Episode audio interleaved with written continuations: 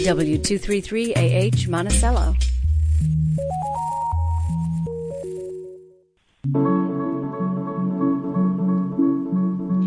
Good evening and welcome to the local edition news and information keeping you connected in the Catskills, Northeast Pennsylvania. I'm your host, Jason Dole. And it's the first night of Hanukkah. Happy Hanukkah. The congregation at the Landfield Avenue Synagogue in Monticello has a brand new menorah. It was built by local artist. Lori James joins us in the second half of the program to talk about that. But first up, we start where we usually start on a Thursday evening. That's by connecting with the Times Union's Hudson Valley Bureau for the latest news. Joining us on the phone is Lana Bellamy, who will provide updates on what's going on. Lana, welcome back to the program. Thanks for having me. It's good to be back. So let's start off by uh, uh, news about the news. A, a local paper, a regional papers, uh, bringing up a First Amendment case. This is the reporter in Delhi. Is that correct? Yes. Um, this was sort of a, a meta story. I hadn't actually really done a story like this where I go and interview another paper about something that's going on. So it was pretty interesting to me. That doesn't usually happen. No, uh, we usually are not the story. We just tell everyone else what the story is. But um, the reporter, which is, um, like you said, it's in Delhi. It's a weekly, um, but they do report every day online. Its publisher, Decker Advertising, is suing Delaware County government over alleged First Amendment violations that have happened um, since 2022, basically. The lawsuit was filed in federal court and it names 17 members of the county's board of supervisors, the county itself, and the county attorney. Um, so it's, it's a pretty um, heavy suit, but um, it basically its claims all center around um, what it described as unfairness that was related to the county pulling the reporter's newspaper of record designation because uh, county officials didn't like how the paper covered uh, its news about county government, and also allegations that the county had impeded on the paper's news gathering abilities by issuing a gag directive on public officials. The suit is over the reporter's newspaper of record designation being pulled. What does that mean? Yes, people might not um, truly understand what it means to be a newspaper of record, but um, what it what it is is basically a contract between a, a government entity and a newspaper, where the government pays the newspaper to publish um, its legal ads and public notices and things that are required to be put out there um, so that people know what's going on. Basically, these contracts they're not very expensive, but a lot of papers can see that as and count on it as a steady source of income. And so that's kind of a big deal in our industry that's been struggling, especially smaller local papers, um, with, uh, you know, decreased advertising and increased printing costs and um, struggling, you know, to keep subscribers and, and other forms of revenue. I can understand Delaware County government uh, pulling that newspaper of record designation for the reporter in Delhi would would be damaging to the reporter in terms of it, it gets less business. But is that a First Amendment issue? Well, we've seen other papers that um, have also had this designation either pulled or not renewed, which would be unusual for them, like the Shawangunk Journal and uh, the Putnam County News and Recorder. But this case is uh, probably a bit unique because a year after the designation was pulled, the county's uh, board of supervisors, plus you know more than a dozen other types of county officials, signed this letter and sent it to the reporter, and it it basically well, it didn't basically. It did say outright that they did not like the paper's coverage, and that was why they chose a different uh, paper to designate that year. So, in that case, then First Amendment being that the government isn't supposed to impose on what the free press is doing, and that sounds like government passing judgment. Then, true, yeah, that is um, that's what the lawsuit claims.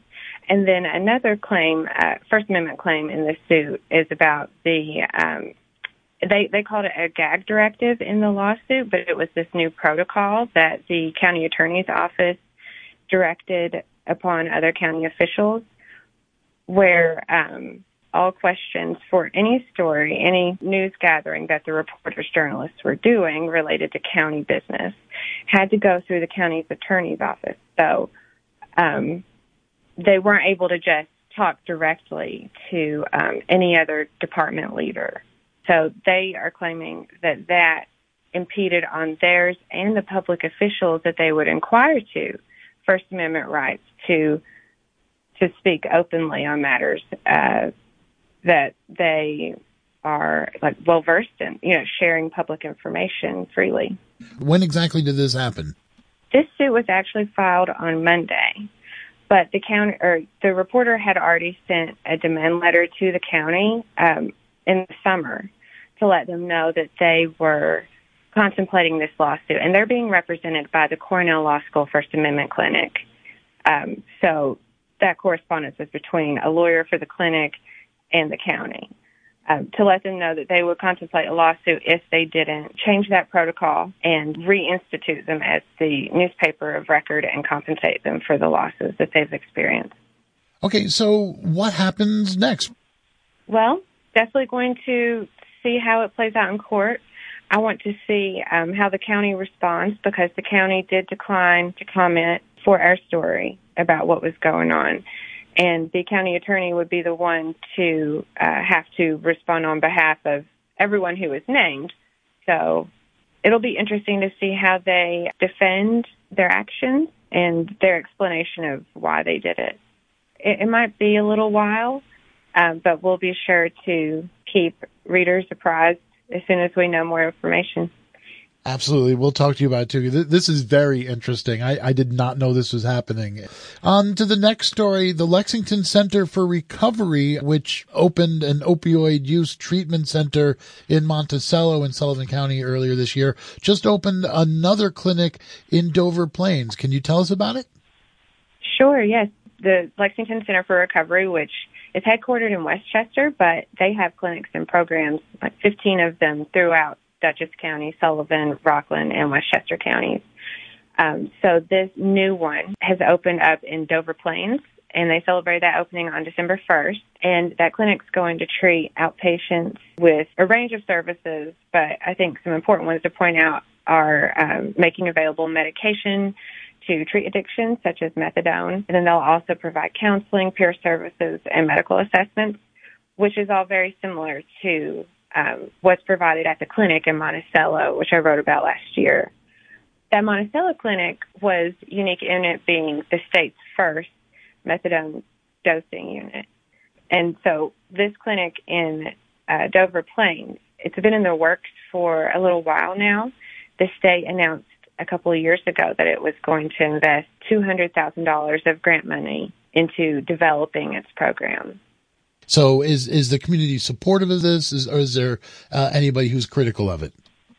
I haven't really heard too much as far as negative feedback about it, um, but that doesn't mean that it's not necessarily out there. I mean, methadone dosing is it's been highly controversial, um, you know, nationwide. And I did talk to uh, the the people who run the clinic when the Monticello one opened, and they are really trying to educate the public on how methadone, if it's used properly, can be safe and effective, um, and what methadone is. So also providing the education about how it works. Um, so methadone is considered a full opioid agonist. So that means that it, it binds to opioid receptors similarly to other opioids or opiates, but it can help someone get through an entire day without feeling those um, terrible symptoms of withdrawal or cravings. So they they try to take, of course, which is recommended, this uh, more comprehensive approach. It's they're not just giving uh, people methadone medication; they're also pairing that with counseling and other types of services um, to treat their addiction. So the education really might be um, critical in helping the community understand why this clinic is there. I think it's also interesting and important to point out too that the um, the grant funding is coming from an initiative to help increase access to treatment in places where not a lot of options are available. So, for instance, Lexington already has two clinics that are in the city of Poughkeepsie, but this Dover Plains clinic is, you know, outside of that area. So in rural areas, you do find some issues with access. Um, and then, you know, in rural areas, you also, you see a lot of addiction too. Yeah. So that was part of why they also wanted to open the one in Monticello as well.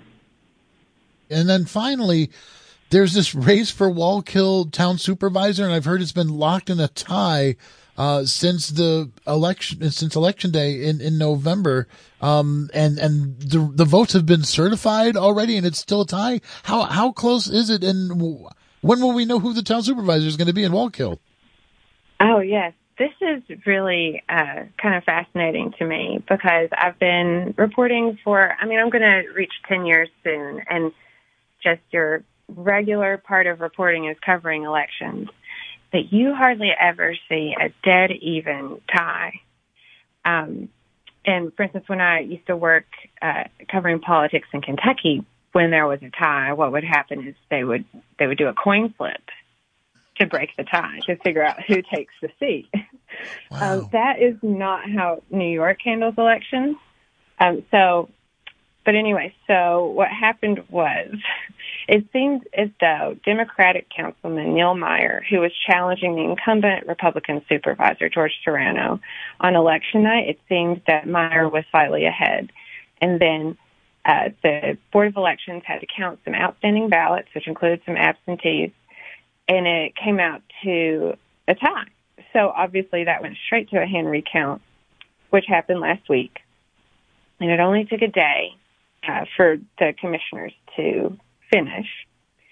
And there were three ballots that were in question, uh, which put the totals uh, Neil Meyer 1,908 votes and George Serrano 1,910 votes.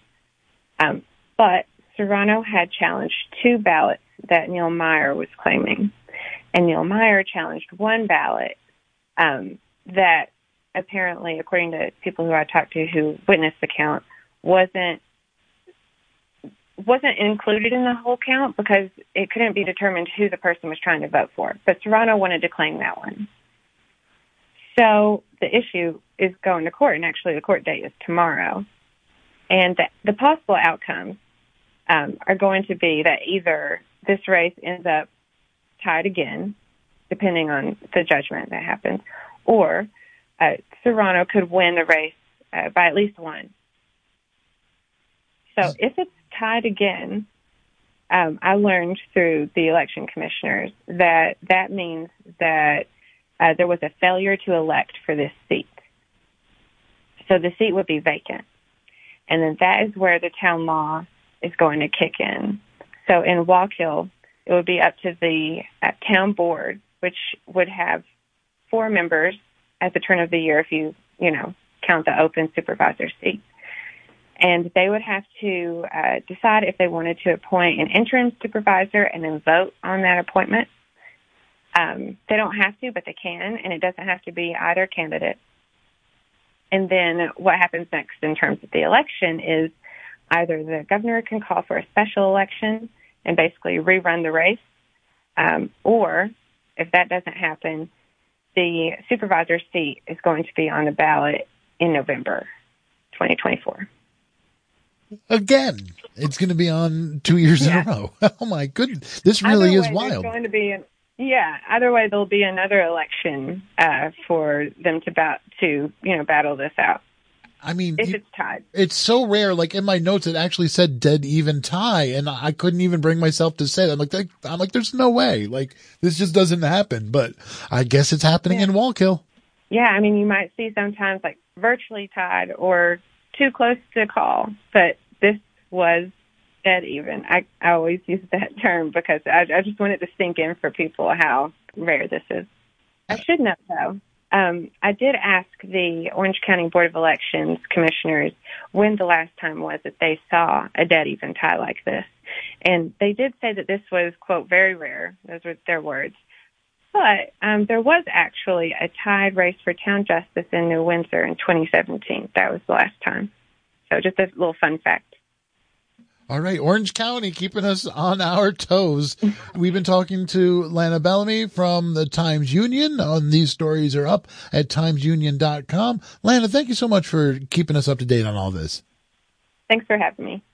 We're going to take a quick break. When we come back, the first night of Hanukkah in Monticello and a brand new menorah at the Landfield Avenue Synagogue. Stay with us. You're listening to the local edition, winner of Excellence in Broadcasting Awards from the New York State Broadcasters Association. Radio Catskill. Listen local.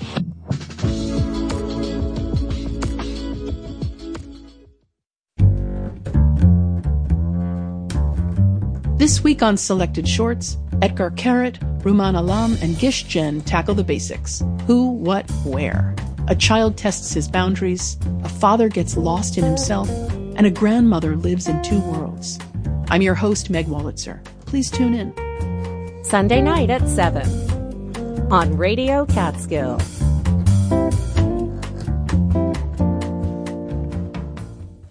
Welcome back to the local edition. Tonight is the first night of Hanukkah, and over in Monticello, the folks, the congregation of the Landfield Avenue Synagogue, uh, they've already held their menorah lighting for tonight. But it was a very special occasion because they have a new menorah and they have a lot else that's going on this weekend in conjunction with Hanukkah. So yesterday on the phone, I spoke with Lori James, a member of their board of directors. She told us all about what they got going on. Well, Lori, uh, happy Hanukkah. Thank you so much. We're so excited that uh, that you want to hear about the wonderful things going on at our synagogue. Yeah, well, uh, I want to check in with what's going on in the community, and you know, it is the first night of Hanukkah. But one of the headlines here is uh, Landfield Avenue Synagogue in Monticello has a new menorah.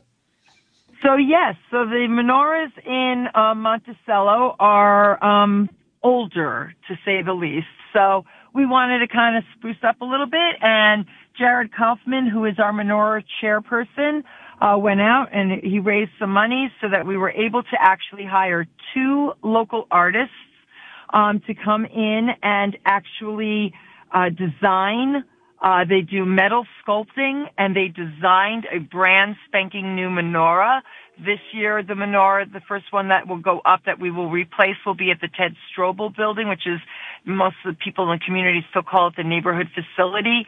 Um, and that's the one that is by the government center, uh, in Monticello. Uh, it's, it's actually on Jefferson Street. So we're very excited that it'll be erected there. Um, we, as I said, we had two amazing, amazing local artists who came in and did the work for us.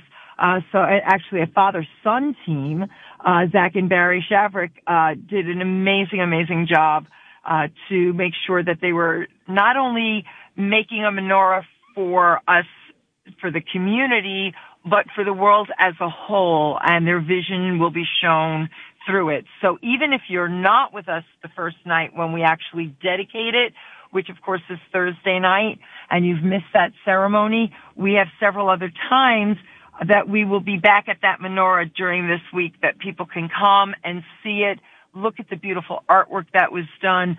A lot of people think Hanukkah is a holiday and it's not a holy day. What, Hanukkah is, is it's the celebration of the miracle of the lights remaining when they only had oil for one night to last for eight nights. And that's what the, the Jewish faith celebrates on this, but with what's going on in the world today, so many other people are understanding that lights bring hope, spirit, and joy, and everyone's lighting. That's what we're finding out is, is that people are asking us, um, do we have menorahs because they'd like to light with us. They'd like, um, they'd like that sign of peace of what, of what light and tra- tra- tranquility does mean. So we're very excited about that. Wow, that all sounds great. A couple things I want to I want to touch on there that you said is just pointing out that the artists that you got to do this, Zach and Barry Javrick, of course, uh, people should be familiar if you're in Sullivan County with Zach's work, uh, welded artwork, sculptures that you've seen around the area. So I love the fact that it's very that you've got like this global perspective uh, with the new menorah, but it's it's also Sullivan County artists and and the artwork that's really become a part of our community fabric, and now that's going to be there uh, at Landfield Avenue too. I think that's so cool. Yes, we so we believe that um, you know one of the things that we have to remember, especially with what's going on in our world today, is that you know whatever faith you are, whatever you believe um, whatever race you are, nationality you are, religion, it, it doesn't matter. When, when we cut ourselves, we all bleed red blood. We are exactly the same internally and we need to learn how to get along and we need to know how to find peace because this is a very small planet. And, uh, we welcome everybody of the Jewish faith to come in to our synagogue and, and, and pray. But we've had some people come in and just say, may I come in and see what this is all about? Cause I would like to understand your religion better. And we say, absolutely, come on in. We're happy to teach. We do not proselytize. What we do is we allow people to see what it is we do so that it brings us um, in a situation where you know, when you know, you realize there's nothing bad. There's nothing bad in somebody else. You learn, you, you get to know people. Um, and it becomes that we then stop the negative and the hateful things that can be said in, in any particular situation. So we're hoping that by redoing these menorahs, um, obviously we couldn't do them all in one year, um, but to redo them and to maybe start this as a tradition as we continue to build more menorahs around our community, uh, to be able to do that so that people can a enjoy the the artwork, but art brings the world together, as does you know faith. And it, you notice I didn't say religion; I said faith. Faith brings us together. Faith in in a promise of world peace. Uh, faith in, in in the fact of kindness and love, and faith does that. Whatever our faith may be, uh, it's the faith that's involved. And we hope that people will celebrate what light means, the spirit of life, the spirit of light, and the spirit of peace. And there's a, a, spirit of renewal, and it's interesting to hear that this isn't just one new menorah, but you, are looking at renewing all of them. This is the start. And and uh, Lori, I know you. When you get on a project, uh, things start to happen. So I, I already hear that you're so you're getting I, ready to, to am... make this a bigger project. Thanks, but you know, I am part of this, but there is there are a lot of people who are working with me on this. I am just one small cog in this very big wheel. Right, right. Um, with regard to uh, bringing back our synagogue, really making it whole, making our synagogue all things Jewish in Sullivan County in the Catskills, um, and again making it um, more of a community center feel that people can come to us ask questions, get their needs fulfilled, um, but to be able to bring the community together. We hope that people will come to all of our menorah lightings. Our first one, of course, is this big one where we're dedicating this menorah, and we're so glad that it was finished in enough time to do so. Our second night, which is Friday night, is at the Village Hall. Our third night, which is after Shabbos, so it's a little bit later, and so Friday night is a little early and the menorah lighting will be at four o'clock because Shabbos starts early. As you know, the, the you know, our Sabbath starts early because the sun goes down yeah. earlier now.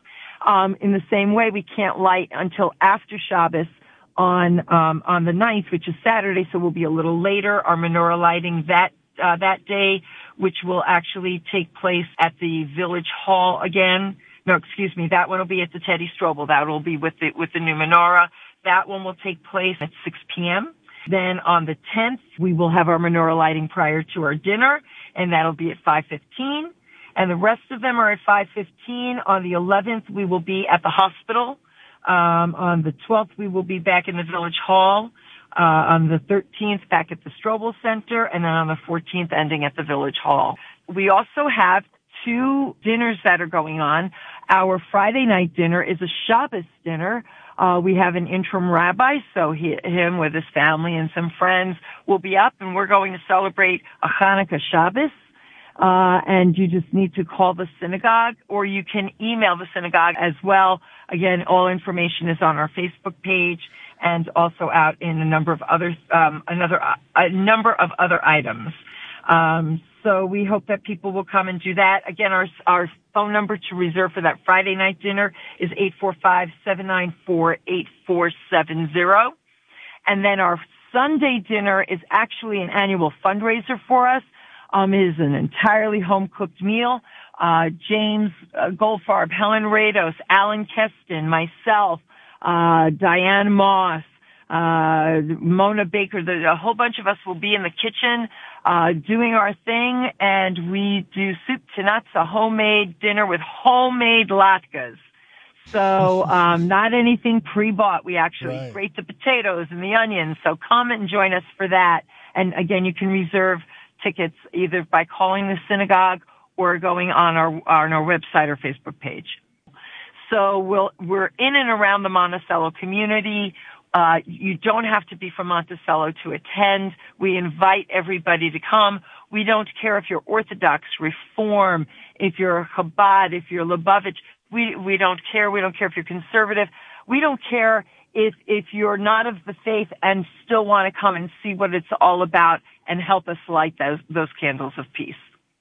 Uh, and and Lori, you've you've gone over it all. You've talked about like what's happening in the world, and just to make it clear for people, unfortunately, what's happening right here in America is is a rise in anti-Semitism. So it's amazing to hear you addressing all of that with action, with joy, and with connections, trying to make connections between people. You're talking about what's happening in the community and all the different events that's going on. The last thing I want to ask you before we go, though, if you could, if you don't mind, is on the personal level, can you share with us a, a Hanukkah memory that means something to you that you think of this time of year?